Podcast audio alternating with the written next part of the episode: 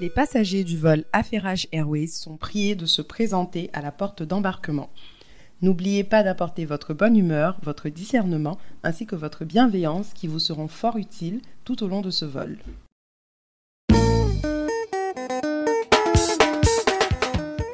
Bonjour et bienvenue dans le 23e épisode de Affairage Airways. Je m'appelle Aïsata. Et moi, c'est Laurence. Et nous sommes heureux d'être avec vous aujourd'hui. Je tiens tous à vous dire que moi, Aïsata, la, la copilote de Affairage Airways, il y a deux Mhm. semaines, euh, I was, euh, j'étais en train de chill with the big boys, comme on dit. je n'étais pas... bamba. Ah non, mais je n'étais pas avec le peuple. J'ai passé un petit moment euh, avec mon, mon cher ami Fireboy. Je sais pas si vous avez déjà entendu parler de lui. Fireboy, il est dans nos, dans nos coups de cœur, Dans la playlist. dans la playlist. euh, il est aussi bon, dans le top du top euh, de Spotify, de YouTube, etc. Il y a une chanson là, on dit En fait, on l'a même enlevé de la Voilà. playlist. Je me rends compte. Non, je fais ma meuf parce qu'il y a, je pense, deux semaines ou trois semaines, j'ai euh, animé une discussion à la Africa Business Conference de la Harvard Business School. Euh, et j'ai animé euh, une discussion sur le monde du divertissement et des médias en Afrique. Et j'ai eu l'honneur sur mon panel d'avoir vraiment des gens hyper cool.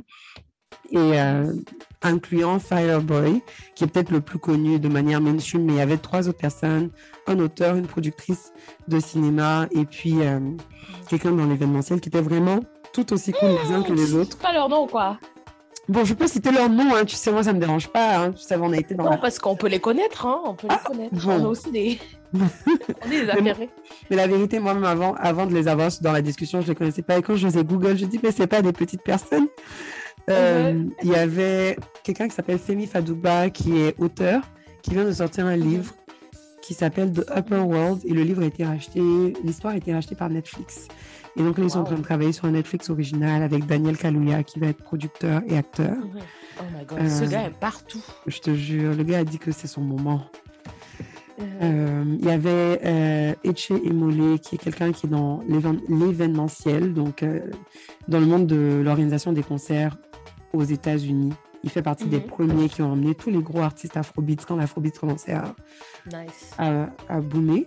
Et puis l'autre dame, c'était Bolanle Austin Peters, qui est genre une des grandes dames du entertainment au Nigeria. Donc, euh, elle a une galerie d'art, elle a produit des pièces de comédie musicale et de théâtre, et elle a aussi Mhm. produit des films. Donc, euh, euh, Bling c'est ça, en fait. Moi, au début, je ne les connaissais pas, mais quand je les googlais, j'étais en mode, franchement, ils ont fait des trucs cool.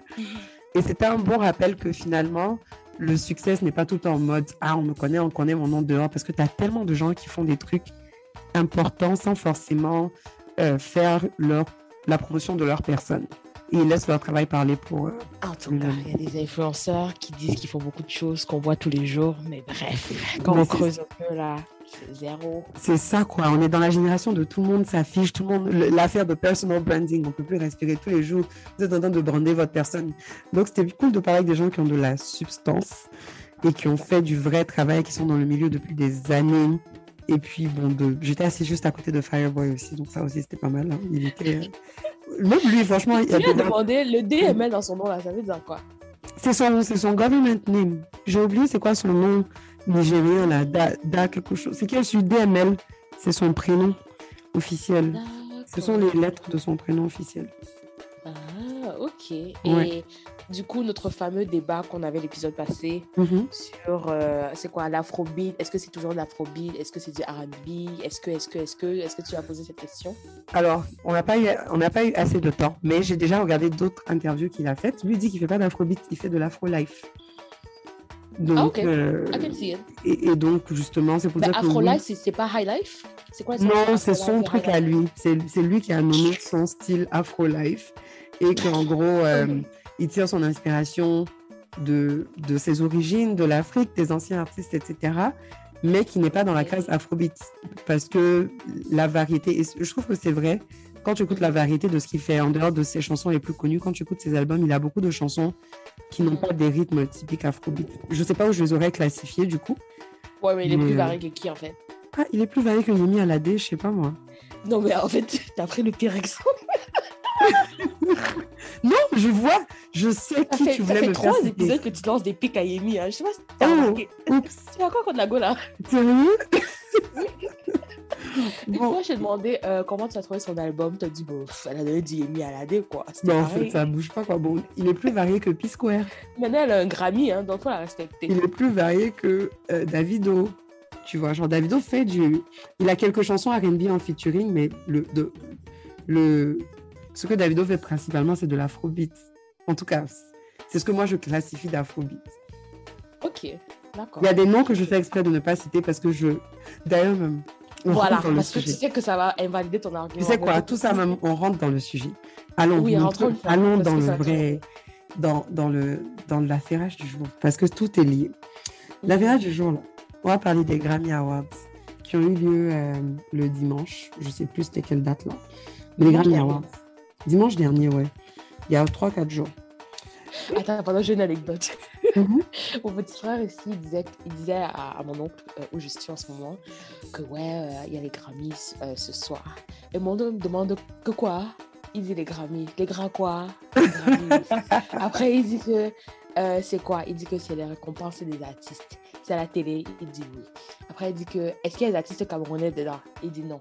Toi, toi, tu regardais pourquoi? Est-ce que ça concerne le Cameroun? Il a raison, maintenant on leur donne notre Et c'est vrai, en fait. C'est vrai. Ça m'a tellement fait rigoler parce que lui, il savait même pas c'était quoi. Franchement, ça, tu vois que on n'a pas tous les mêmes problèmes. Il n'y a pas le même problème, en effet. Mais entre-temps, il y en a qui ont décidé de charger l'affaire des Grammys là sur leur tête. Parce que, Ah oui, oui. Euh, alors, vous savez, les Grammys, on en a déjà parlé deux, trois fois ici, surtout quand il s'agissait de notre meilleur ami Burna Boy, qui était à la recherche, euh, à la poursuite de son Grammy. Ensuite. Et Mhm. donc, euh, cette année au Grammy Awards, euh, il y a eu un certain nombre euh, d'Africains qui étaient nominés. Il y avait Angélique Kidjo, il y avait avec Burna Boy, dans une des chansons qu'ils ont ensemble. Il y avait Whiskey de Thames qui était nominé, il y avait Femi Kuti qui était nominé, il y avait, comment il s'appelle, Black Coffee, etc. Et comme d'habitude, de toutes les façons, les nominations se retrouvaient dans deux catégories principales. Donc, la première catégorie, qui avant s'appelait World Music, musique du monde, a été changée à musique globale. Donc, la première catégorie, cette année, ils ont décidé Non, de ils, changer. ils ont traduit d'anglais à anglais, quoi. En fait, d'anglais à anglais, euh, Best Global Music Album, meilleur d'album de musique globale. Mhm. Euh, et donc, c'est dans cette catégorie-là que tu avais Angélique joue avec son nouvel album Mother Nature qui était nominé. Mhm. Et son principe. Et l'autre personne sur qui tout le monde comptait, en fait, du côté de l'Afrique, qui était Wizkid avec son album Made in Lagos. Avant que j'explique qui a gagné là-bas, Mhm. l'autre catégorie, euh, tu avais, ça s'appelait Best Global Music Performance, donc meilleure performance de musique globale. Donc là, ça n'avait pas besoin d'être un album qui était nominé, mais il nominait plutôt des chansons individuelles. Et encore une fois, Angélique qui joue sa chanson avec Burna Boy, Do Yourself était nominée, Essence de Whiskey Thames était nominé, Femi Kuti était nominé, et plein d'autres. Mhm. Et j'oublie que d'ailleurs, il y a Black Coffee, lui, il était nominé dans Best euh, Dance et Electronic Music Album. Mhm. Donc lui, il était dans sa catégorie là-bas. Maintenant, ce qui se passe, c'est que Angélique Kidjo a gagné l'award du meilleur album de l'année dans Global Music. Euh, quand on regarde le- le- l'historique des Grammys, ça n'a rien Attends, de avant commun. que tu ailles vers là, qui a gagné Performance Comme ça. euh, Ah, ok. Et la personne qui a gagné Performance n'est ni Angélique ni Wizkid. C'est une chanteuse pakistanaise qui s'appelle Arouj Aftab.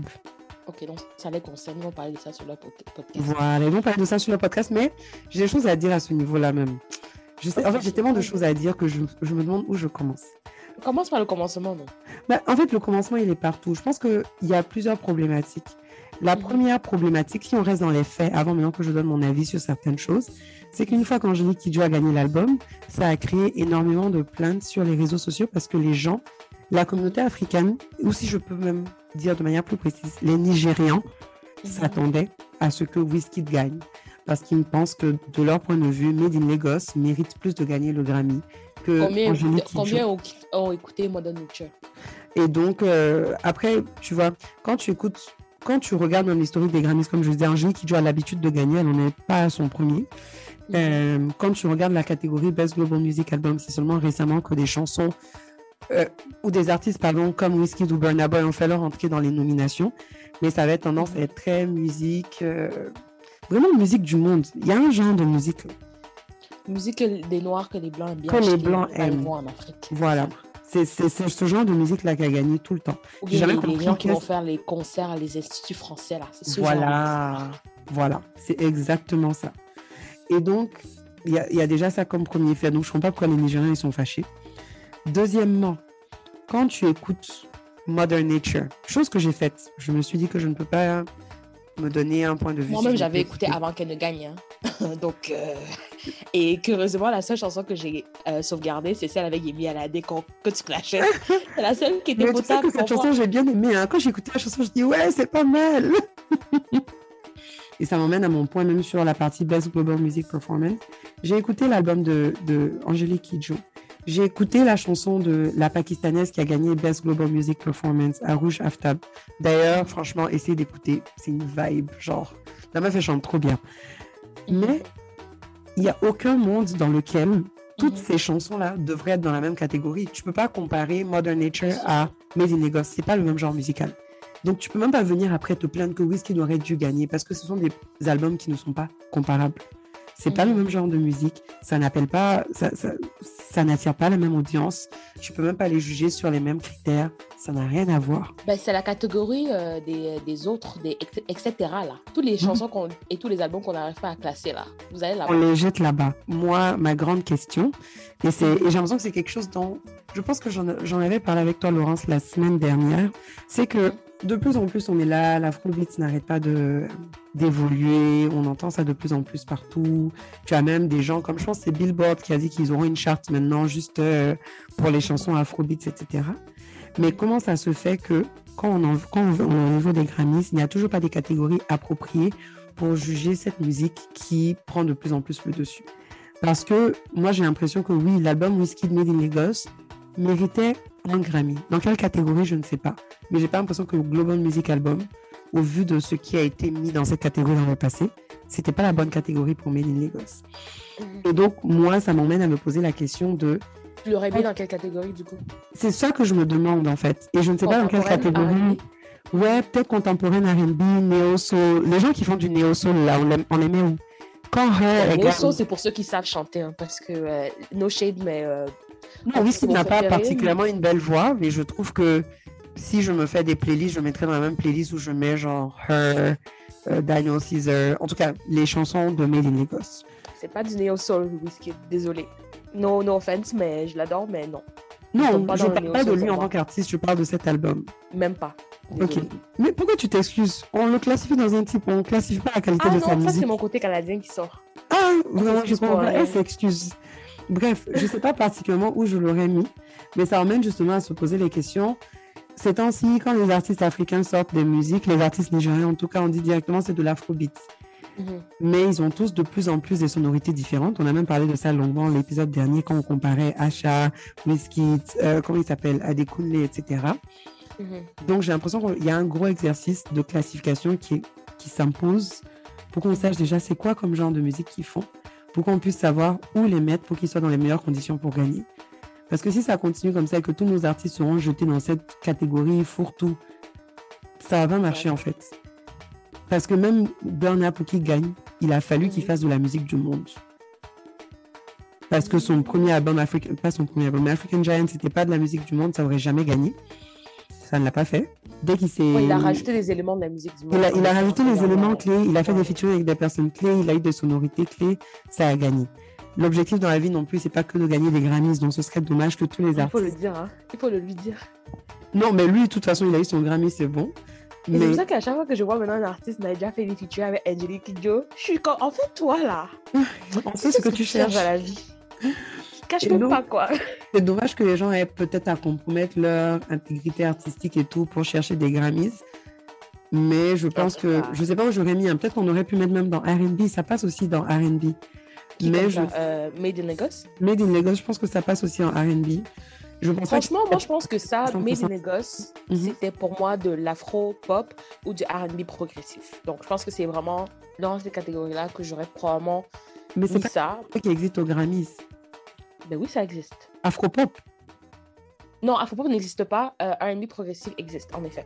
Euh, et justement, ça rejoint ton point de créer plus de catégories, mais je pense qu'il y a des catégories même qui existent déjà parce que je pense que ce que je, je, je décris un peu par rapport au Grammy, c'est que je pense qu'ils classent la catégorie par rapport aussi à la région du monde. Donc, par exemple, si Beyoncé avait fait le même album, un peu comme Lion King, elle n'aurait pas été dans la catégorie musique du monde, selon moi. Dommage. Justement, on l'aurait mis dans la catégorie pop parce qu'on on se dit c'est Beyoncé, tu vois? Donc, moi, je trouve en fait qu'il y a un travail déjà à faire à, à repenser comment ils catégorisent les albums. Et comme je dis, je suis fan de rap. Le rap a eu ses problèmes pendant des années et des années. Et maintenant, de plus en plus, ils créent des catégories pour le rap où tu as, par exemple, le rap mélodique, qui est une nouvelle catégorie qui n'existait pas nécessairement avant parce qu'il y avait le rap pur, genre Ouais. rap. Et maintenant, il y a le rap un peu plus RB qui a sa propre catégorie. Donc, parce qu'ils sont conscients que le Grammy, c'est très américain et qu'ils ont euh, un public et des artistes qui évoluent, alors ils font ces changements relativement rapidement. Mais parce que je pense que le continent africain n'a pas encore de poids dans les Grammys, c'est pour ça en fait qu'on ne va pas nous écouter, on n'a pas de force de lobbying, nos artistes ne vendent pas autant aux États-Unis pour qu'on ait un poids dans ce genre de décision? Donc, en attendant que euh, les Wizkid et les Burna Boy, oui, ok, quand ils font les concerts, les gens viennent, ok, mais c'est pas ça qui détermine en fait, c'est pas le, point déterminant selon moi pour les Grammys, il faut les ventes.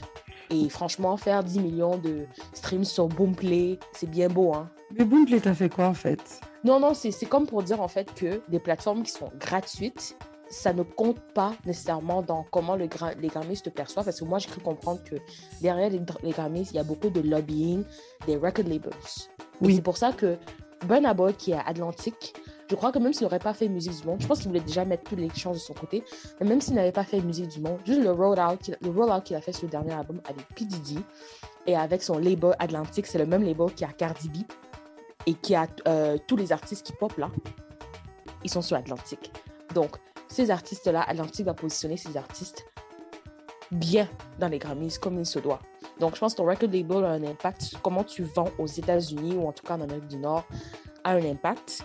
Euh, et bien évidemment aussi, comme j'ai dit, la capacité de faire du lobbying a un impact. Donc, moi, je pense que c'est vraiment sur les points, les points sur lesquels on doit travailler pour avoir un peu plus de, de force. Donc, euh, la diaspora, là, pardon, achetez les albums de vos artistes préférés.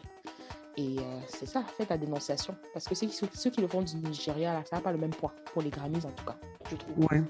Et puis, bon, je pense que, bon, en général, même si tu regardes, justement, comme tu as dit, rien que les musiques américaines, tout ce qui est classification, ils peuvent faire plus d'efforts. Parce qu'il y a beaucoup de classifications qui se font à l'artiste au lieu de se faire à l'album ou à la chanson. Et donc, il y a Ouais. des artistes, on considère que tu fais de la pop toute ta vie. Mais bon, au-delà C'est de ça. ça, Et juste pour faire le parallèle rapidement, ils ont une catégorie là qui s'appelle American Roots. Regarde ce qu'ils ont. Best Americana Album. American Roots. Donc, un peu comme la musique traditionnelle des États-Unis. c'est- là-bas? pas, c'est- pas le country, hein. C'est American Roots. mais c'est quel genre de musique ça? Mon frère, tu me demandes. Les, je sais pas si c'est les musiques post-coloniales. Elle dit post-colonial. Donc, ils ont, ils ont euh, comment dire, Bluegrass. Donc, Bluegrass, Contemporary Blues. Bon, Contemporary Blues, on sait c'est quoi. Traditional Blues, Folk Album, Regional Roots, Music Album. Donc, ils ont au moins neuf catégories pour leur bail traditionnel. Bon, pas traditionnel, c'est peut-être pas le bon mot, mais pour leurs choses. Donc, ça dit euh, tout, ce que, euh, tout ce que ça... Tout ce que ça doit dire. Et puis, c'est vrai, quand t'écoutant, je me rappelle que de nos jours, on a tendance à traiter les, les Grammys comme genre l'institution qui, euh, qui, comment on dit ça, qui récompense les, euh, les artistes et la musique à l'international. Mais c'est vrai que c'est une institution américaine en fait. Donc ils sont là pour se gérer eux. Et puis maintenant, effectivement, nous les autres là, on va nous mettre dans la même catégorie. Parce que pour gagner au Grammys, en, quand on n'est pas américain, je veux dire, il faut être exceptionnel, genre en mode Adele. C'est ça en Et- fait. ou bien avoir, comme je dis, un label qui te met vraiment en avant. Ouais. Ah, ok, je suis en train de regarder. Ok, je vois un peu le genre de musique. Tu connais le gars qui a fait euh, John Baptiste, euh, comme Hamilton. Hamilton, ça, certaines chansons de Hamilton tombent dans Best American Roots. Ok, d'accord. C'est ça, c'était vraiment postcolonial en plus. Pas postcolonial, mais tu comprends un peu ce que je veux dire. Ouais, ouais. En tout cas, les, les Nigérians sont encore fâchés. Ils sont allés genre insulté la tantine Angélique Kidjo dans ses commentaires parce qu'elle avait posté la photo avec son Grammys et tout. Elle a dû désactiver ses commentaires. Mhm. Parce que, bon, bien sûr, les Nigériens, ils aiment être bien loud comme il faut. Quand ils ne gagnent pas, ils pensent que c'est le monde entier qui devrait savoir. Donc, la pauvre dame, je trouve que ça limite un peu la manière dont elle a pu célébrer sur Internet, en tout cas, sa victoire. Parce qu'elle a posté sa photo, mais elle a enlevé les commentaires. Et c'est dommage que Ah. Les gens n'aient pas la capacité aussi de prendre du recul en se disant, OK, oui, on n'a pas gagné, mais c'est bon, c'est pas la fin du monde. C'est pas parce que Wizkid a fait un bon album qui- qu'on devait s'attendre à ce qu'il gagne, quoi. Genre, Angélique elle a les ça c'est pour elle. Tout le monde est au courant. Et je pense qu'on associe beaucoup popularité avec qualité de la musique ou avec, euh, comment dire, euh, propensité à gagner. Je pense que c'est pas relié. Je pense que, bon, je sais pas, moi j'ai l'impression que par rapport à cette catégorie-là, bon, les, les... ceux qui doivent voter, ah, c'est ça, ça c'est aussi un autre aspect. Ceux qui votent généralement pour les Grammys sont dans l'industrie de la musique ou sont des Mhm. artistes. Donc il faut aussi s'assurer qu'il y ait de plus en plus de, de, de- de personnes africaines ou d'artistes, en tout cas africains, qui arrivent dans ces, dans ces communautés-là pour juger. Parce que si c'est, comme je dis, des Blancs qui aiment bien ce genre de musique parce qu'ils ont acheté ça en vacances, ben oui, Angélique Kidjo va toujours gagner. Maintenant, Angélique Kidjo aussi, ce qui est intéressant avec elle, c'est qu'elle aborde quand même des vrais sujets, elle a des vraies paroles, elle a de la vraie musique, même si moi, ça me... c'est pas pour moi, mais sa musique, elle est de qualité, en fait. Donc, à la fin de la journée, elle est de qualité, peut-être on n'est pas l'audience, mais je veux dire, quand tu écoutes de façon juste formelle, sans mettre des organes, ouais, je peux voir pourquoi, pourquoi ou comment elle, elle a gagné. Bon, c'est vrai que moi, j'ai écouté aussi l'album de, de euh, Femi. Mhm. Moi, j'aurais pris au-dessus de celui d'Angélique. Honnêtement. J'ai bien aimé cet album. Et justement, j'ai oublié de le mettre dans mes croches mais je vais le faire la semaine prochaine. Mais cet album, par exemple, était top. Malgré que ce Je- pas nécessairement mes goûts habituels. Ouais, moi je pense que je remets pas du tout en question en fait sa victoire. Je pense que encore une fois, c'est Angélique Kidjo, c'est une grande dame de la musique. On est là, on parle d'elle parce que, comme disait notre camarade, parce que maintenant elle fait des chansons avec des petits artistes comme Burna Boy, Mr. Easy et tout. Et c'est une doyenne de l'industrie musicale africaine, il n'y a rien à dire. Sa musique est musicalement appropriée, ses, al- ses albums sont très politisés, elle aborde des thèmes importants. On n'est pas sa cible, on n'est pas son audience, mais ça, c'est pas grave, c'est la vie. Et elle a une audience qui achète sa musique, Elle a une audience c'est qui achète sa musique et qui adore, qui achète. qui achète sa musique et qui. Ben, elle a- en fait, elle a l'audience qui, a, qui est habituée à dépenser de cette manière, qui est habituée à acheter la musique, qui est habituée à aller au concert, qui est. Bon, elle a la bonne audience pour se faire de l'argent. Ouais. Et encore une fois, mon point, c'est que justement, elle n'est pas. c'est- juste pas la même chose que l'album de Wizkid. Donc, ce serait bien que dans le futur, ce genre d'album-là ait la capacité d'être euh, d'être dans d'autres catégories, en fait. D'avoir sa place, ouais, exactement. Mais même là, genre, je, suis sur son compte Instagram et franchement, les Africains, il faut qu'on se gère, quoi. Elle avait désactivé effectivement les commentaires pour la photo là où elle, a, où elle avec ses Grammys, mais elle a continué de poster, etc. Les gens sont dans ses commentaires pour dire que son album c'est de la merde, qu'on donne des, des, euh, des Grammys aux gens qui ne méritent pas, qui font n'importe quoi. Nigerians are coming for you. Mais qui est? Ça ne- ça n'enlève pas le fait qu'elle a aussi des commentaires qui l'encouragent parce que bon, ça reste sa page.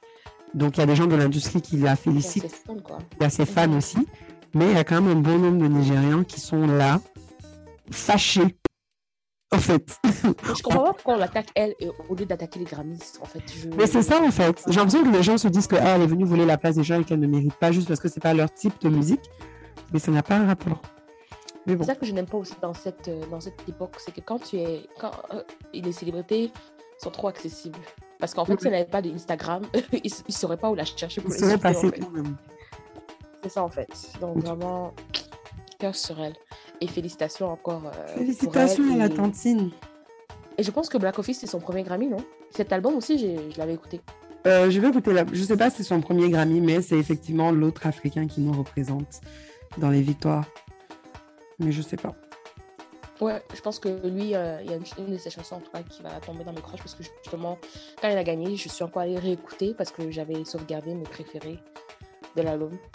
Mhm. Et je vais le mettre en croche pour faire changement parce qu'on a trop de Naija dans la liste. Franchement, même on est playlist. On va clôturer ce sujet, on va passer à, à- à nos divers. Mhm. Alors, premier d'hiver, on se dirige vers le Cameroun. Le jour, on parle du Cameroun. C'est bon là Ah, Cherche-moi ce qui se passe au Kenya. Cherche-moi ce qui se passe au Kenya. En Cherche-moi tout ce qui cas, se passe bon, les affaires, dites-nous vraiment ce qui se passe ailleurs. Sinon, Laurence ne va pas nous libérer avec tous les jours au Cameroun. Parce qu'on parle, c'est généralement dans le podcast, je me rends compte que de plus en plus, plus ça avance, bon, on parle du Cameroun, Côte d'Ivoire, Congo. Quand on a trop fait, on rajoute un peu de Burkina, Ouais. Sénégal. Voilà. Euh, donc, côté Cameroun, euh, les- on est toujours dans les, dans les choses des, des internets. Mhm. Alors, euh, l'influenceuse, on avait parlé de son mariage ici. hein.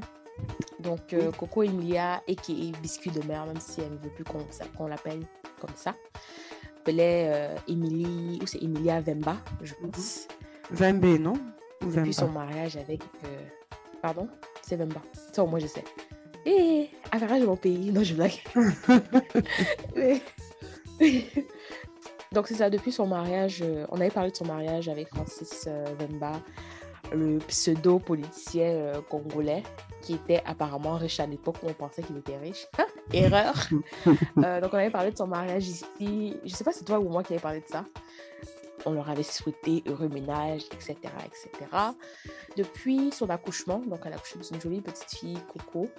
Puis ça, euh, il y a des petites histoires entre elle et son mari. Bon, au début, vous savez, les, les histoires de mariage, là, nous, on regarde seulement au... on met sa Au début, c'était l'amour fou. Hein. Elle, nous prenait, elle prenait des photos, des vidéos sur Snap. Oui, avec son mais c'était genre un mois, quoi. Oui, elle, elle prenait ses, ses photos avec euh, son amoureux au, au Maroc, euh, main dans la main, euh, euh, au bord de la, de la piscine le soir. Tu vois, Mhm. genre photo. Grand chose de On l'amour. sentait que c'était mal doux. C'était mal doux. C'est aussi ça l'amour. C'est que c'était doux, mais en même temps, ça peut piquer. Euh, donc, du coup, euh, depuis plusieurs mois, en tout cas, on voit des pics passer. On voit aussi Francis Demba qui vit sa best life, qui ne rentre pas au Cameroun voir son enfant. Euh, donc, depuis qu'elle a accouché, je pense qu'on a vu, en tout cas, on voit ça tout ça par- à travers ses stories. hein. Mhm. Donc, euh, parce qu'elle poste tout, c'est une, une influenceuse. Donc, on voit que, par exemple, Francis n'a pas souvent visité son enfant depuis qu'elle a accouché. Euh, on voit aussi que l'entourage, en tout cas les gens dans l'entourage de Francis Vemba, lancent des pics. On voit également qu'il y avait beaucoup de rumeurs autour de la fidélité de son mari. Mhm. Et apparemment, même euh, elle-même plus tard, elle va avouer que c'est les internets, les gens des internets, donc les affairés, hein, Mhm. qui lui ont un peu euh, ouvert les yeux par rapport à ce que son mari faisait. Avec tout ça, Coco au début ne parlait pas beaucoup. euh, elle vivait sa vie, quoi. Elle vivait sa vie et apparemment, elle essayait d'arranger les choses derrière. Donc, ce qui nous amène à la semaine passée, je pense. Elle a été invitée euh, à, l'émission, à une émission sur Live TV qui s'appelle. euh, oublié le nom, mais en tout cas, la portion de l'émission euh, que j'ai vue, c'est le confessionnal. Oui, elle était invitée à Live Professionnel, Weekend. Live Ça Weekend. s'appelle voilà. Live Weekend. Live TV, c'est une chaîne de la Côte d'Ivoire, si je peux le préciser. Mhm. Voilà. Oui, on en a même souvent parlé ici parce qu'on avait parlé de Lifeuse, je pense, ici. Oui, à l'époque, ouais. Voilà. Donc, elle a fait un retour euh, sur son passage euh, dans l'émission, dans la télé-réalité, pardon, Les Lifeuses. Elle a un peu parlé de son pseudo-bif avec euh, Emma Loès. C'était n'importe quoi, c'était fou. Ah ouais, t'avais regardé? Non, moi, Il y a une scène dans les Lifeuses. euh, Ah, on avait regardé le premier épisode ensemble. Oui, on a regardé le premier épisode ouais, ensemble. Et pour donner du contexte pour ceux qui ne se rappellent pas ou qui n'avaient pas écouté l'épisode, les Lifeuses, c'était une télé-réalité avec des euh, influenceuses, petites starlettes ivoiriennes et petites sarlettes. Et donc, euh, bref, il y avait Nathalie Koa et Coco Emilia du Cameroun, et puis il y avait Emma Louès et Sui Fatim de la Côte d'Ivoire. Et puis, Bon, c'est la dernière là qui était une petite starlette. hein, Mais le reste là, vraiment. cher, à l'échelle du monde, c'est des petites starlettes. Tout de suite, on parlait d'Angélique Kidjo quand même. Hmm, Est-ce que c'était une émission mondiale? C'était une émission ivoirienne et camerounaise, non? C'était une émission ivoirienne.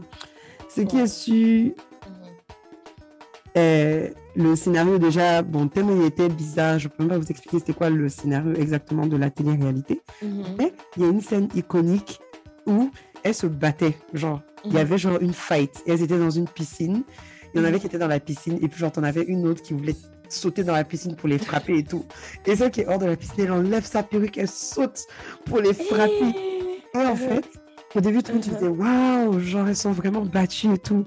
Non, quelques semaines plus tard, il y a des photos qui ont été leakées où les filles elles étaient tranquillement en train de chiller dans les mêmes habits, autour de la même piscine, en train de boire leur champagne, toutes causées ensemble. Et la fight, c'était juste une mise en scène. Donc, moi, j'ai l'impression que peut-être qu'elles ne s'appréciaient pas ou qu'elles ne s'aimaient pas au max, mais que l'ampleur de leur bif a été exagérée pour servir à cette série qui n'a pas tant marché que ça, malheureusement. Bref, tu peux continuer. Non, et euh, justement, je pense que quand euh, produire une télé-réalité, c'est cher. hein. donc, on va pas vous faire venir prendre des, des avions première classe, billet première classe, que vous arrivez en Côte d'Ivoire, euh, chiller au bord de la piscine. hein. Il faut, il faut rentabiliser les bails, quoi.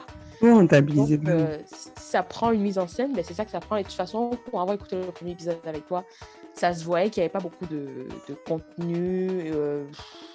Elle faisait en fait des dames matures, en tout cas dans les premiers épisodes qu'on a, écoutés.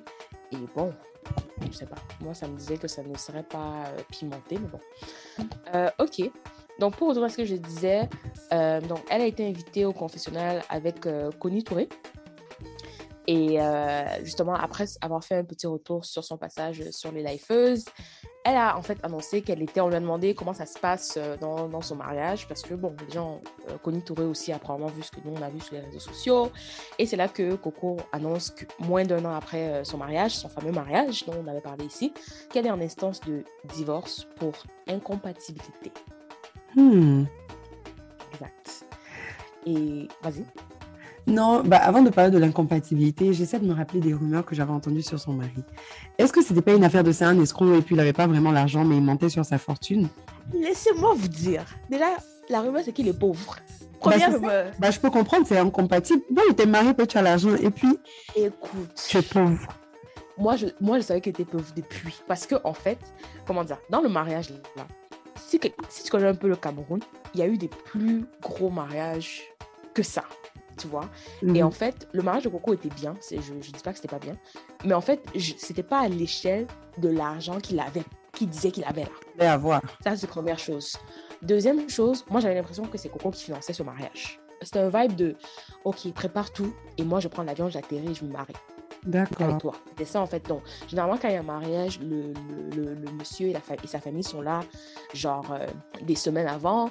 Par exemple, dans le mariage, par exemple, j'avais constaté surtout que je ne voyais pas beaucoup de personnes du côté de Francis, par exemple, qui étaient là. Pour moi, c'est un, c'est un signe que tu n'es pas riche parce que tu ne peux pas payer billet d'avion Congo.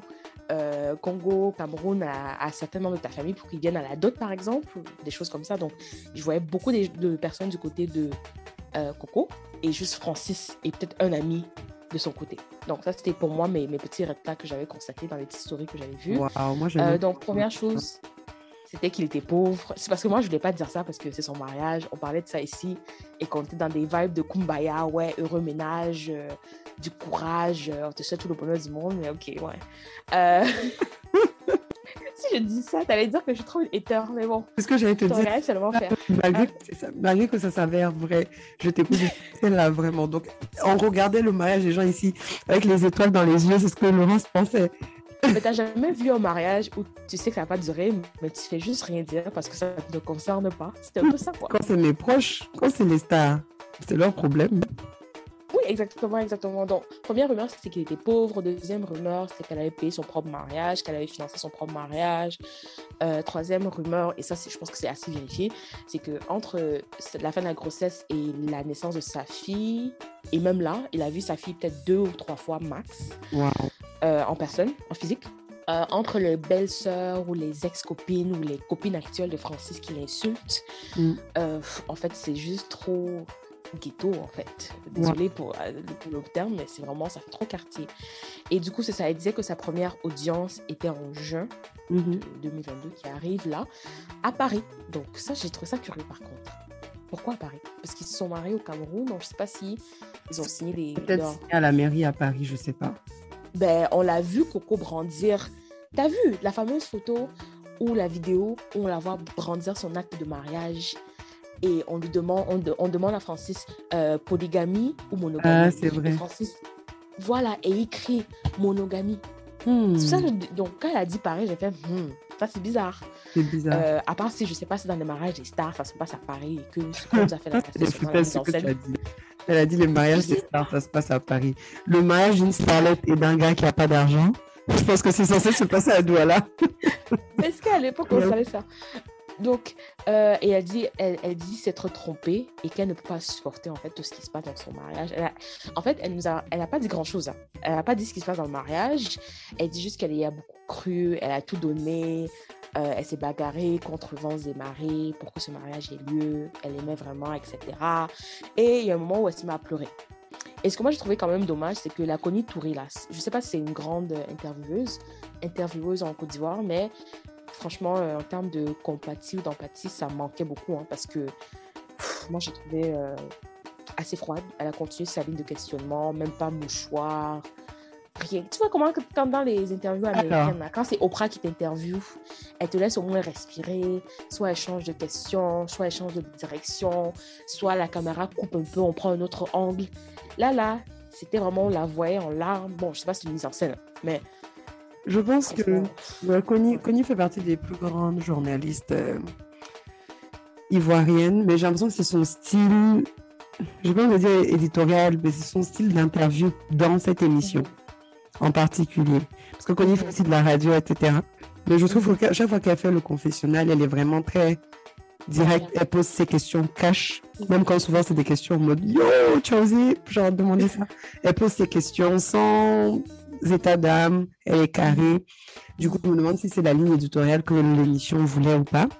Et de manière un peu plus logistique, ça a peut-être changé, mais il y avait une époque où, et ne me demandez pas pourquoi je sais ça, parce que je pense que je regarde trop la télé de manière un peu critique, mais il y avait une époque où, en fait, quand elle faisait l'interview du confessionnal, elle n'était pas assise à côté de l'invité. mhm.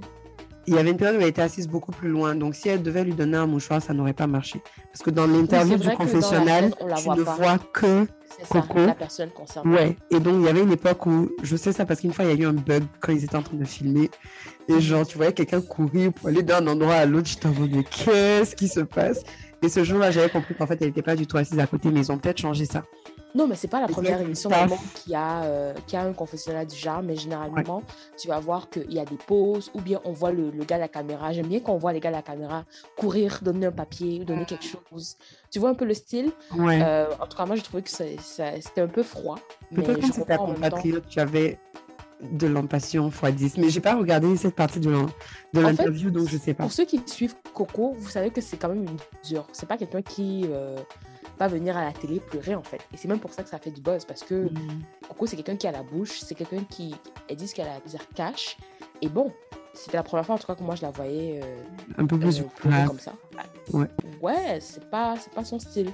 Absolument pas son style. Maintenant, comme je dis, euh, je sais pas si tu avais suivi quand on parlait de Coco et de Nathalie Koa, comment elles étaient amies, amies euh, derrière la scène, mais que voilà, sur les internets, elles faisaient genre, elles étaient trop ennemies. Donc, du coup, depuis ce jour-là, moi, je me dis, en fait, tout ce que Coco fait, je me dis, est-ce que c'est le boss Est-ce que c'est un boss? Ça marche très, très bien. Parce que vraiment, cette interview-là, je pense que ça, c'est une des interviews, en tout cas, pour moi, que j'ai vu qui a vraiment fait du buzz euh, au Cameroun et même en Côte d'Ivoire, parce que même les Ivoiriens parlaient de ça. Et du coup, moi, je me dis, est-ce que c'est un coup de buzz ou c'est vraiment, c'est vraiment vrai, quoi? Parce que Coco, elle aussi, elle est forte dans tout ce qui est création de buzz. Donc, du coup, Ouais, c'est aussi ça que je me dis qu'il faut prendre ça avec des, des pincettes, hein, pincettes. parce qu'ils jouent bien le jeu, en tout cas, les deux. c'est ça le problème avec les gens dont euh, la seule le, le seul travail c'est d'être euh, célèbre sur Internet. Tu sais plus du coup qu'est-ce qui est vrai, qu'est-ce qui est fabriqué, c'est un peu Mhm. difficile. Mais euh, je pense qu'il y a peut-être un peu de vérité dedans parce que son mariage a réellement fini mal. Donc, euh, Non, mais le mec a trois bébés maman, là. Je pense que, je sais pas, deux ou trois, mais je pense que, je sais pas si c'est nécessairement surprenant, mais je pense que, ouais, la meuf était en amour, puis elle a tenté sa chance, et puis elle a perdu, et puis c'est pas grave, puis elle a surélevé, etc. Donc c'est.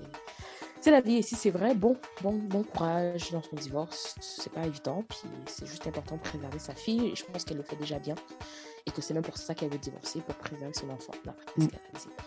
Bonne chance à elle, et euh, voilà. Donc, euh, on, va quitter, euh, on va quitter la baptisation de Coco. S'est peut-être bien baptisée, c'est même devenu un verbe. Et on va passer au prochain hiver.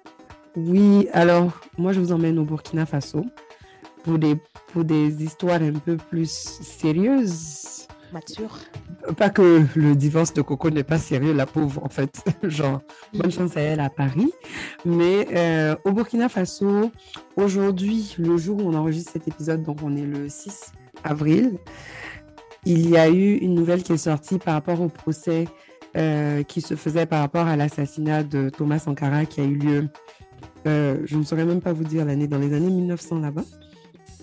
Et euh, je ne veux pas rentrer dans beaucoup de détails parce qu'il y a eu un épisode où on a vraiment décortiqué l'affaire Sankara, comment est-ce qu'il est décédé, pourquoi est-ce que Blaise Compaoré, qui est le président qui a pris le pouvoir juste après Sankara et qui était le bras droit de Sankara à l'époque, euh, qui s'est lui-même fait enlever du pouvoir au Burkina Faso par des... Je ne sais plus si c'était un coup d'État ou c'était le peuple qui avait manifesté, mais en tout cas, les gens étaient fatigués de lui, on l'a enlevé du pouvoir. Il allé s'exiler en Côte d'Ivoire, mais on vous avait expliqué dans un épisode précédent pourquoi est-ce qu'il était impliqué en tant que suspect euh, dans l'assassinat de, Thomas Sankara. Et donc aujourd'hui, le verdict est sorti, le verdict est tombé. Et Blaise Compaoré a été, euh, a été euh, condamné à la prison à vie pour attentat à la sûreté de l'État et complicité dans l'assassinat de son, de son prédécesseur qui est Thomas Sankara.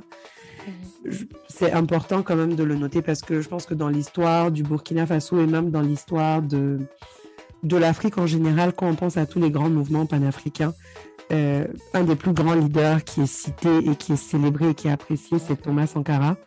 L'histoire de son meurtre n'avait jamais été... Euh, il n'y avait jamais eu de closure en quelque sorte. Il y a eu beaucoup de spéculations. Euh, il y a eu beaucoup de rumeurs. Chacun avait son interprétation des choses, mais ça a pris 30 ans plus de 30 ans même, parce que je pense que c'était en 1987 qui s'est fait, euh, fait assassiner.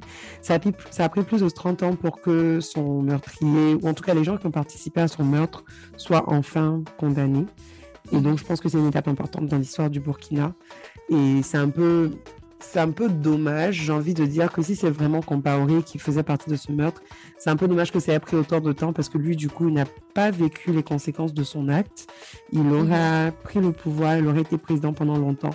Et quand les gens auraient voulu le destituer, il est tout simplement allé s'exiler en Côte d'Ivoire, endroit où il est toujours. Donc, il n'a pas fait apparition euh, pendant son procès. Et euh, même là, il est condamné à vie. Mais... Et on peut pas le chercher là-bas? Alors, pendant le procès, je pense que légalement, il n'avait pas le droit d'aller le chercher. Maintenant qu'il est condamné à vie, euh, la nouvelle vient tout juste de sortir, donc on attend de savoir si euh, ils auraient le droit d'aller le chercher en Côte d'Ivoire pour l'emprisonner, ou si il faut du coup des autorisations du gouvernement ivoirien. Euh, j'ai du mal à comprendre exactement comment ça fonctionne. Mais il, il a l'air d'avoir un mandat d'arrêt international, donc il ne peut pas sortir de la Côte d'Ivoire. Ça, c'est clair. La grande question est, s'il ne sort pas, est-ce qu'on peut aller le chercher Donc ça, on ne sait pas encore. Et on attend de voir, mais c'est dommage de voir que des gens qui ont commis aussi grands crimes puissent vivre de manière impunie et puissent vivre aussi bien. Et soient euh, protégés par, euh, par ton pays. Hein. Ça n'aide pas les rumeurs comme quoi ton président burkinabé, les blagues qu'on fait souvent sur lui par rapport au Burkina, là, ça n'aide pas. Non, mais je pense que même si tu, tu, tu enlèves même les blagues par rapport au Burkina, c'est pas des blagues. Euh, Alassane Ouattara a des origines burkinabées parce qu'il a des burkinabés dans sa famille. Non, mais la blague, ça, dit qu'il n'a pas les intérêts de la Côte d'Ivoire euh, à cœur parce qu'il est né au Burkina. C'est ça la blague. Bon, je sais pas si c'est une blague ou c'est la vérité. Ouais, c'était surtout, les gens disaient surtout qu'il n'était pas euh, légitime ou il, ne respectait pas les critères pour se mhm. présenter en tant que président parce qu'il n'était pas ivoirien et qu'il était plutôt burkinabé et que mhm. ses papiers ivoiriens auraient été trafiqués. Et donc, il n'était pas euh, éligible à la présidence. Maintenant, là où euh, c'est sûr que ça remet en question les intérêts de, des politiciens ivoiriens, c'est que de toutes les façons, depuis le, depuis le début, euh, depuis l'époque d'Oufoué, la Côte d'Ivoire a toujours été un, un, pays dont les dirigeants étaient très euh, amis à la France, à part Laurent Gbagbo. Euh, Oufoué était très ami à la France, Ouattara est très ami à la France. Et si je ne me trompe pas, Blaise Compaoré a été endorsé par la France aussi. Donc, euh, ça reste les mêmes intérêts, en fait, qui se protègent entre eux. Ce sont les poulains de la France qui se protègent entre eux, finalement. Donc, euh, on Et euh, pour ceux que ça intéresse, l'épisode dans lequel on a parlé de Thomas Sankara et de son assassinat, c'était l'épisode 10, le fameux épisode qui s'appelle Démocratie monarchique. On vous invite à aller le réécouter. Exactement. Et donc, sur ce, on va passer à notre... Mmh, l'épisode était chic. Hein. Moi, je me souviens en plus. C'était un très bel épisode. Ah, c'est le fameux épisode qu'on appelle Coco. en plus, voilà. Donc, c'est démocratie, mon chic partie de mmh, on a même parlé de Crédit Salé. Elle aussi, elle est encore dans la sauce. OK. Oh, wow. OK. Elle a fait quoi, mmh. rapidement Euh, Christine Salé est dans la sauce. Parce qu'elle a fait un documentaire Elle a fait sur le Cameroun. Cameroun, Vous allez dire que le patron du Cameroun. Elle a fait un documentaire qui s'appelle Motherland avec Brut. Et, Ah, maman, euh, Brut la sponsorise. Oui, oui, oui, c'est ça. C'était en partenariat ou en tout cas sponsorisé par Brut. Elle est venue au Cameroun pendant euh, la coupe, euh, c'est quoi? La Cannes? Mhm, Pendant la Cannes. Je pense qu'elle a fait quoi? Peut-être au max un mois.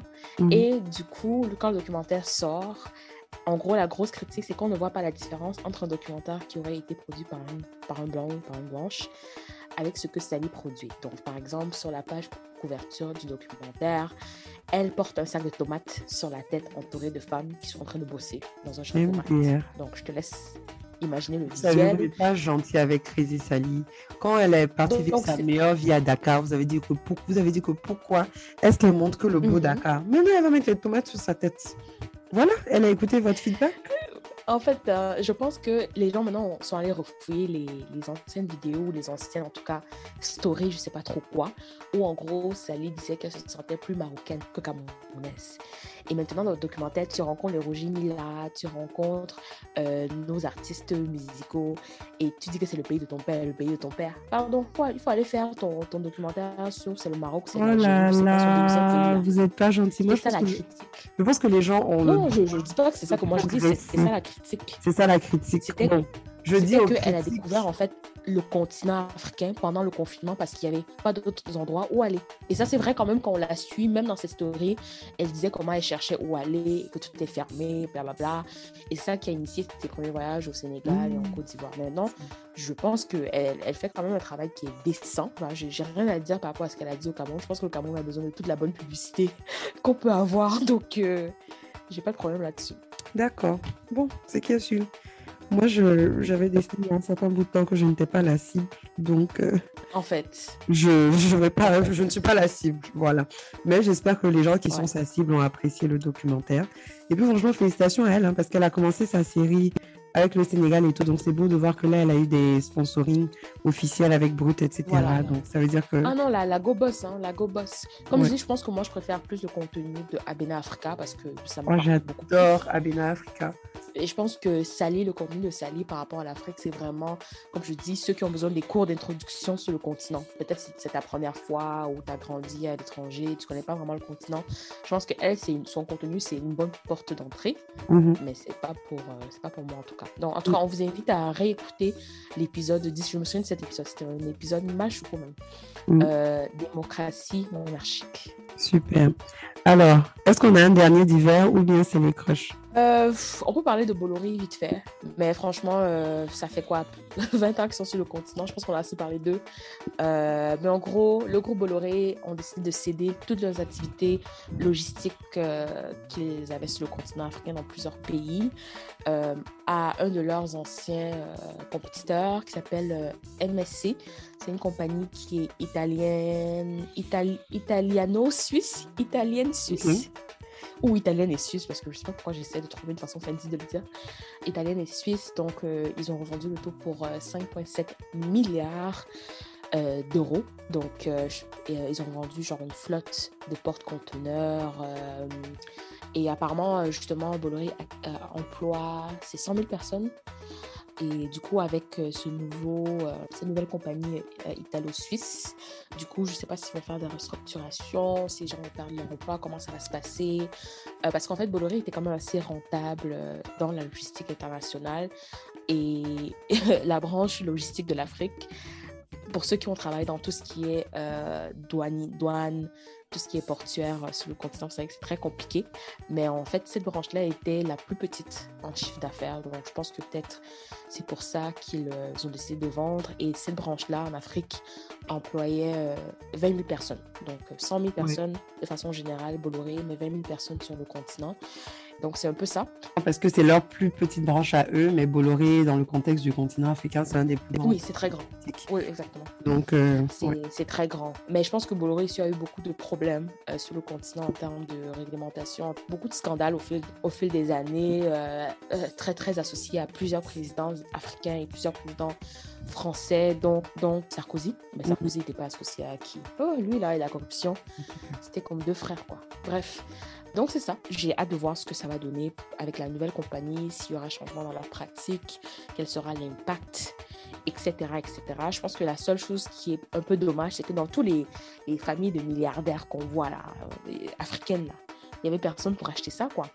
Je sais pas, je sais pas si déjà c'était une option, mais vas-y. C'est dommage que qu'on aille euh, que qu'il n'y ait pas une, une compagnie un peu plus locale qui euh, qui a pris les devants. Mais bon, mm. Tant qu'il reste pas des gens et que et qu'ils restent juste dans la manière dont ils font de la compétition avec les autres, ça passe.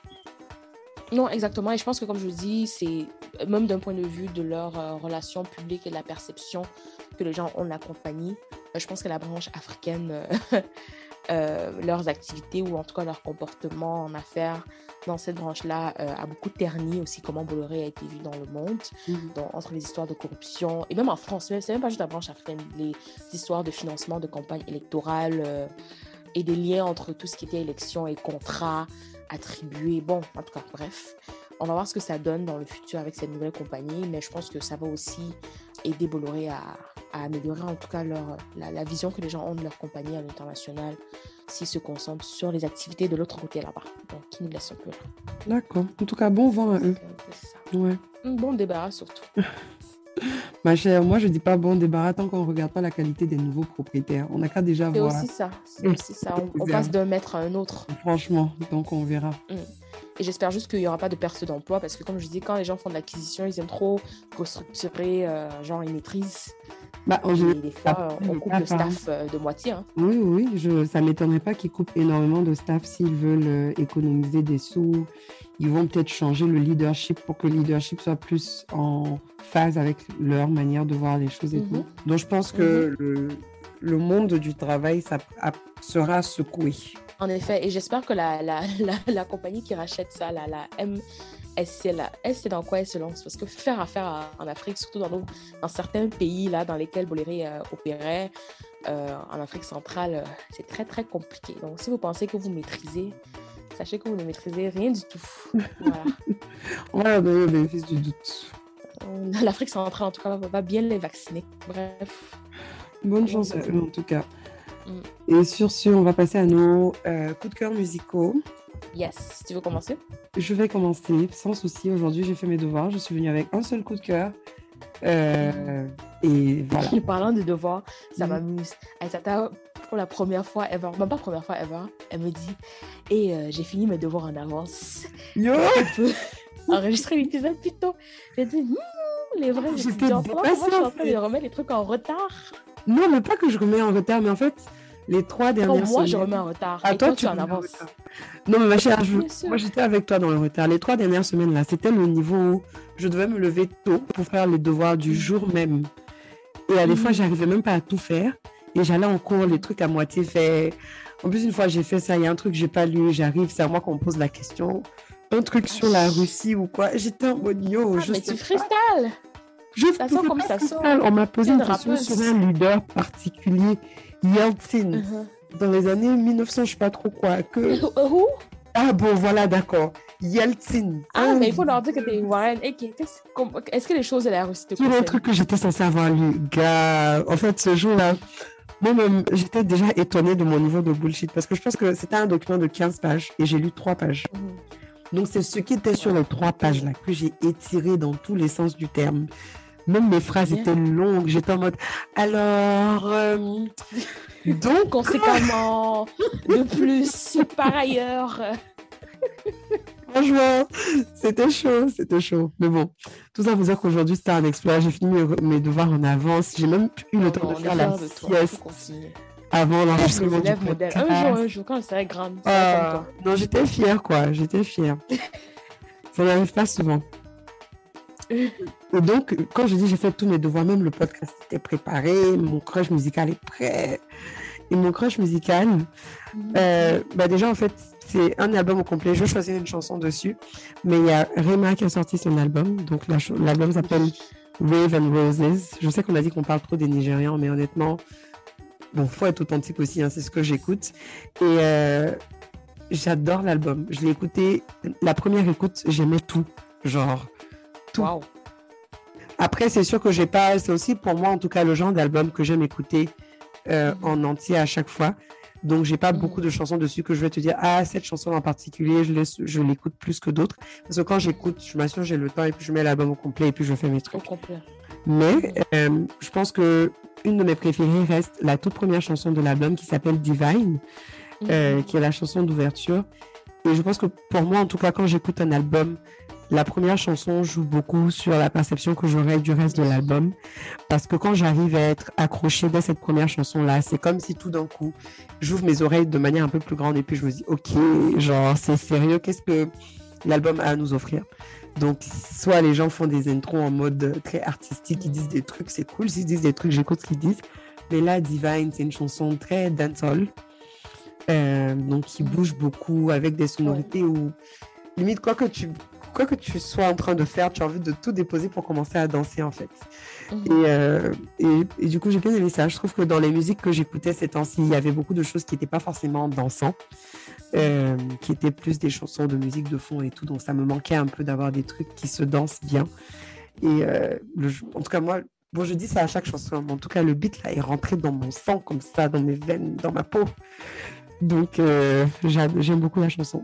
She said I never turned, she said I never cause I need discomfort. And she know they at ease for like nine months. He be like, say this speaking no angry come out. Say me a day a peace, I know even apply no fuss. And then she had it thought that maybe they might be a cause. Et je vous conseille d'écouter l'album au complet, mais si vous ne le faites pas, écoutez au moins Divine. D'accord, on va aller écouter ça. Bon, moi, j'ai écouté. euh, je t'avoue que dans tous les albums que tu que aimes beaucoup, je constate une constance. La première chanson Mhm. est toujours bon, bonne. Et le reste s'écroule après, pour moi. Ah, Et euh, tu te souviens de l'album de, de Jules, là, Sound of My World? Tu n'aimes pas l'album de Choose Attends, non, non, mais le Close to Me était la première chanson. Et du coup, quand j'écoutais, j'étais comme waouh tout, tout, tout, tout, tout. Et je pense que c'était même un de tes cross, si je me trompe pas. Un truc comme ça. Euh, Non, pas Close to Et euh, c'était pas Close ou c'était Love Language? Un des deux. Euh, Love Language et puis Mais- euh, Marie. Ah, ok. Parce qu'en fait, cet, cet album-là, justement, la première chanson, impeccable. Après, je sais pas ce qui se passe après. Puis après, vers la fin, ça reprend. C'est Euh, ça. pour l'album de Rema, j'ai écouté juste une fois. Mais je pense que celle aussi qui m'a accroché à la première écoute, c'est la première. Mais le reste, c'était pas mémorable. Donc, je vais retourner, écouter euh, je veux voir. rapidement défendre l'album de Jules. Je sais pas qu'il est mauvais. Il est juste pas pour moi, en fait. Non, non, je comprends. Mais ce que je veux expliquer par rapport à ce que tu as vécu, moi, j'ai l'impression que l'album de Jules, il est en deux parties. Ok. Close to Me, genre, c'est la chanson d'ouverture, elle est superbe. J'ai l'impression qu'il y a une bonne partie qui est très. euh, un peu à ma piano, genre, euh, dans le début. Et c'est quand tu retournes vers la fin que les chansons sont un peu plus chantées, que pour moi, en tout cas, c'est le genre de featuring que j'aimais plus. Mhm. Donc, tout ça pour dire que ça ne se dégrade pas avec le temps, mais j'ai surtout l'impression que l'album a été structuré en. On va commencer dans tout ce qui est plus euh, euh, des, des, des beats, c'est un peu moins chanté, ça fait un peu Mhm. plus Mhm. euh, dance, à ma piano, machin.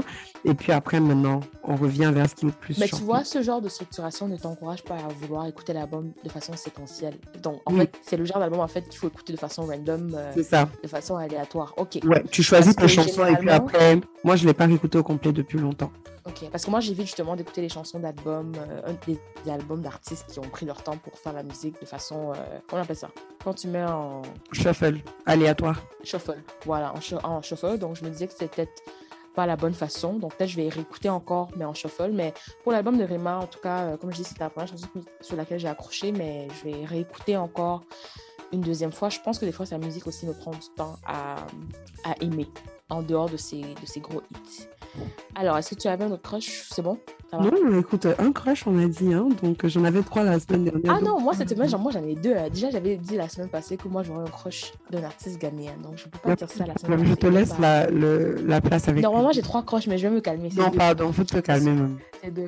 Parce qu'il y a trop de, de, de- d'artistes nigérians. Mais en tout cas, la semaine prochaine, moi je parle d'un artiste qui s'appelle Asake. Mais j'ai déjà, je vous dis d'avance, comme ça je vais pas oublier. Il n'y a pas de problème. Alors, oui, semaine prochaine, là, ce sera. Euh, ce, ce prochaine, pardon, mon crush sera Asake, artiste nigérian. Mais pour cette semaine, euh, alors, j'ai deux crushs. Le premier, c'est le fameux artiste ghanéen dont je parlais la dernière fois. Il s'appelle Calvin Boy, Mhm. euh, artiste ghanéen qui fait Afrobeat High Life.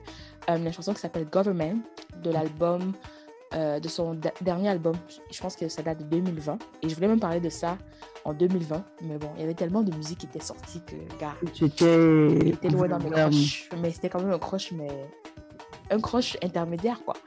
Euh, mais comme je suis au pays et que voilà, quoi. Euh, dans la chanson Government, c'est un texte beaucoup plus engagé qui parle, qui dénonce un peu les actions du gouvernement. Et en gros, ça dit que le gouvernement ne pense pas à la jeunesse et qu'il faut juste bouffer notre argent. Chop en money, comme on dit. Mm. Donc c'est un peu ça.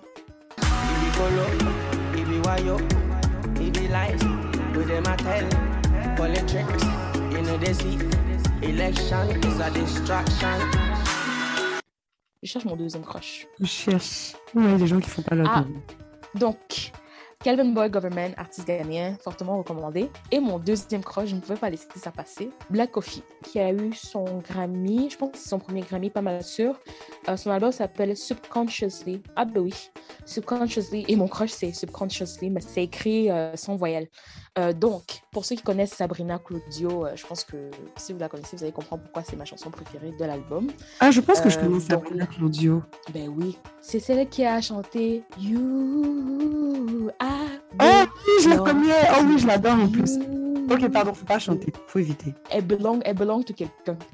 Donc, euh, il a la chanson euh, Subconsciously euh, en featuring Sabrina Claudio, qui elle aussi fait de la très très bonne musique. C'est juste que mhm. ça ne cadre pas avec la thématique du podcast.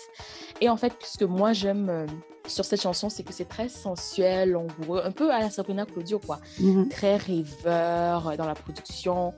Euh, beaucoup de mélancolie, de regret dans les paroles, mais en même temps, c'est du dance.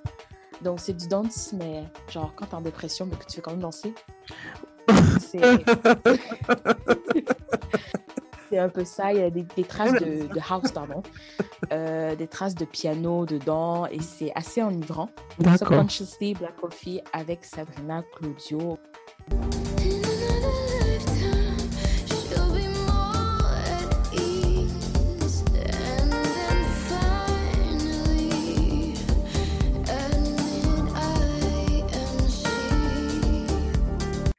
L'album aussi a quelques pépites, mais j'avoue que c'est pas trop, euh, c'est pas trop mon style au complet, mais il y a beaucoup de pépites. Je pense que j'en ai sauvegardé 5-6. il n'y a pas de problème. On va aller écouter ça. Surtout, je suis très curieuse de ce que ça donne, euh, le sentiment de dépression, mais d'avoir envie de danser. je, suis curieuse de ce que ça donne en, musique. Parce que pour la, je l'ai déjà vécu. Il y a le moment vraiment ça va pas, mais tu as envie de bouger un peu, quoi. la musique qui va te tu vois, quand tu danses, mais tes épaules sont genre tombées. C'est juste au bout de ta vie. mais de façon sexy, genre dépression, but like, de façon sensuelle. mais tu veux quand même danser. Franchement, j'aimerais faire un tour dans ton cerveau, Laurence, parce que il y a des fois, tu fais des liens que, à présent, je suis encore coincée sur le fait que Fali. Ma théorie de Fali, de Fali. Sur la route non goudronnée. Sur la route non goudronnée, je la confirme et je l'affirme chaque jour. Parce que où je suis là, il y a un endroit, il y a un boutiquier là, sur la route là. Il n'y a pas de goudron. Et c'est là-bas que je pense qu'on va acheter mon pain œuf qu'on n'a pas préparé à la maison. Et justement, il y a un bar en face qui joue tout le temps du Fali. Et quand je vois les voitures passer, la poussière qui se soulève, moi qui attends mon pain œuf, ça a juste un goût. Je sais pas. Oh, d'accord, il n'y a pas de problème. Et maintenant, pour ajouter à la liste, Sabrina, euh, Subconsciously, tu dois écouter ça quand tu te sens déprimé, mais un peu sensuel, mais tu as envie de danser. Voilà, voilà. D'accord. Moi aussi, il y en a qui sont dans ce mood-là. Et aussi, quand tu, as, quand, tu, quand tu as un mouvement, quoi, parce qu'elle parle de In Another Lifetime, euh, je vais mieux t'aimer ou je vais mieux aimer, etc. Mm. Donc, euh, voilà. Pour ceux qui sont dans l'engouement, c'était aussi euh, idéal. On va aller tester tout ça. Super. Moi, j'aimerais dire quelque chose. Et... Non, parce que d'habitude, on fait les rappels, on dit oui, s'il vous plaît, n'hésitez pas à nous suivre sur les réseaux sociaux, laissez-nous des commentaires, laissez-nous 5 étoiles et abonnez-vous. Non. Quand j'étais agressive avant, tu disais que non, il faut parler doucement. Parle alors. Dis ce que tu as dit. Ce que moi j'ai à dire, c'est que franchement, je suppose que les gens qui écoutent le podcast de manière assez régulière apprécient le podcast. Mhm. C'est quelque chose, c'est juste de supposer cela. Du coup, mhm. je propose qu'on prenne des actions concrètes. Si vous écoutez le podcast et que vous aimez le podcast, voici vos devoirs. Parce que maintenant, tout le monde aura des devoirs. C'est pas comme tu as fait des devoirs pour une fois, on va pas respirer ici. Voilà, comme moi j'ai fait pour moi, la fête pour vous aussi. Donc, bien évidemment, comme on dit d'habitude, s'il vous plaît, euh, notez-nous sur vos plateformes que vous écoutez, laissez-nous 5 étoiles sur Apple Music ou Spotify, parce que ça mhm. aide pour que d'autres personnes puissent nous découvrir sans forcément nous connaître directement ou vous connaître directement. Laissez-nous des commentaires parce que quand on fait le podcast, on se parle l'une à l'autre, mais on n'a pas beaucoup de moyens d'être en contact avec vous. Donc, on aime savoir ce que vous pensez, même quand vous n'êtes pas d'accord, en fait. Mais dites-nous, en fait, communiquez, communiquons, parce que on, y- on tient à rester en contact avec vous. Mais aussi, je pense qu'il est temps à ce qu'on prenne des actions concrètes? Est-ce que vous connaissez la chanson de Youssoufa, Entourage, où il dit Envoie ce son à trois personnes de ton entourage, qu'il enverra Oui. à trois personnes de son De entourage. Son entourage. Donc aujourd'hui, moi, je te demande toi qui écoutes, envoie ce podcast à trois personnes de ton entourage, qu'il enverra à trois personnes de son entourage. Partageons, partagez, partagez, Mais pardon. Peut-être ils sont des fans comme moi. Tu sais que moi, quand j'aime un artiste, là, je veux Tu pas que le les gens le connaissent. Je le cache. Tu me dis, c'est quel son Je te dis, je te dis après. Je te dis jamais, quoi. Les gens. Et puis après, maintenant, tu, quand tu vas nous montrer le son, une fois qu'on va dire on aime, tu vas dire, mais c'est moi qui t'ai montré. hein. C'est moi qui t'ai montré, oui. J'aime pas quand mes artistes préférés deviennent mainstream. C'est peut-être ça que les gens aussi font avec le podcast. Ils veulent pas qu'on devienne mainstream. Ils Ah, veulent pas- qu'on perce, les gars. Laissez-nous percer un peu quand même. Ou bien. Parce que là, Laurence s'est levé à 4h30 du matin pour enregistrer. Donc, euh, on, on a, on, on aime beaucoup le travail qu'on fait pour le podcast, mais euh, plus de personnes en profitent, le mieux c'est. Sur ce, on va Tu atterrir ne peux maintenant. pas remercier les gens qui écoutent le podcast. Eux, on- tu les ignores, quoi. Non, non, je les remercie. Et excusez-moi, c'était pas clair. Vous savez, Voilà. dans les familles africaines, là, quand on s'aime, là, on se dit pas. oh. Donc, c'est ça qui se passe. Je vous aime. Je vous remercie.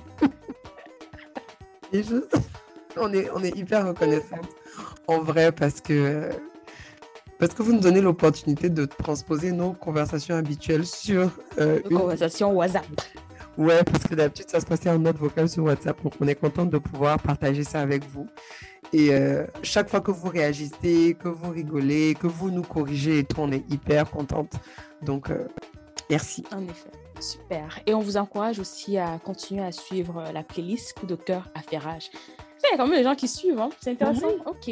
Donc, euh, tes goûts douteux là. C'est ce que j'allais dire tous les jours. Que tu... En fait, aujourd'hui, je suis encore en train de digérer. Tu t'es assise du haut de ton lit là-bas pour dire que oui, moi, il y, a un- il y a une constance dans mes goûts musicaux parce que c'est toujours la première chanson qui est bien. Après, ça, ça se dégrade. Est-ce que tu t'entends parler? Très bien, Bob. And I meant it. Je, Et non, si j'avais à le redire, j'allais le redire. non, je sais que tu l'aurais redit. S'il fallait le graver dans, de- dans de- dans quelque chose, tu l'aurais fait. C'est pas gentil. C'est tout ce que j'ai à dire. Moi, tes goûts ici, bon partout là. J'écoute, je ne dis rien. J'ai de très bons goûts, ma chère. J'écoute, Très je bon. ne dis rien. C'est qui est Très bon goût. Franchement, euh, non, mais franchement, il y a des fois qu'on est alignés. hein. Il y a des fois qu'on est très, très alignés. Franchement, il y a beaucoup de fois où on est aligné. Il n'y a aucun croche que tu as donné que moi, j'ai pas aimé. C'est juste que c'est les albums. Moi, c'est des recommandations d'albums qui sont mes problèmes. Jamais de chansons.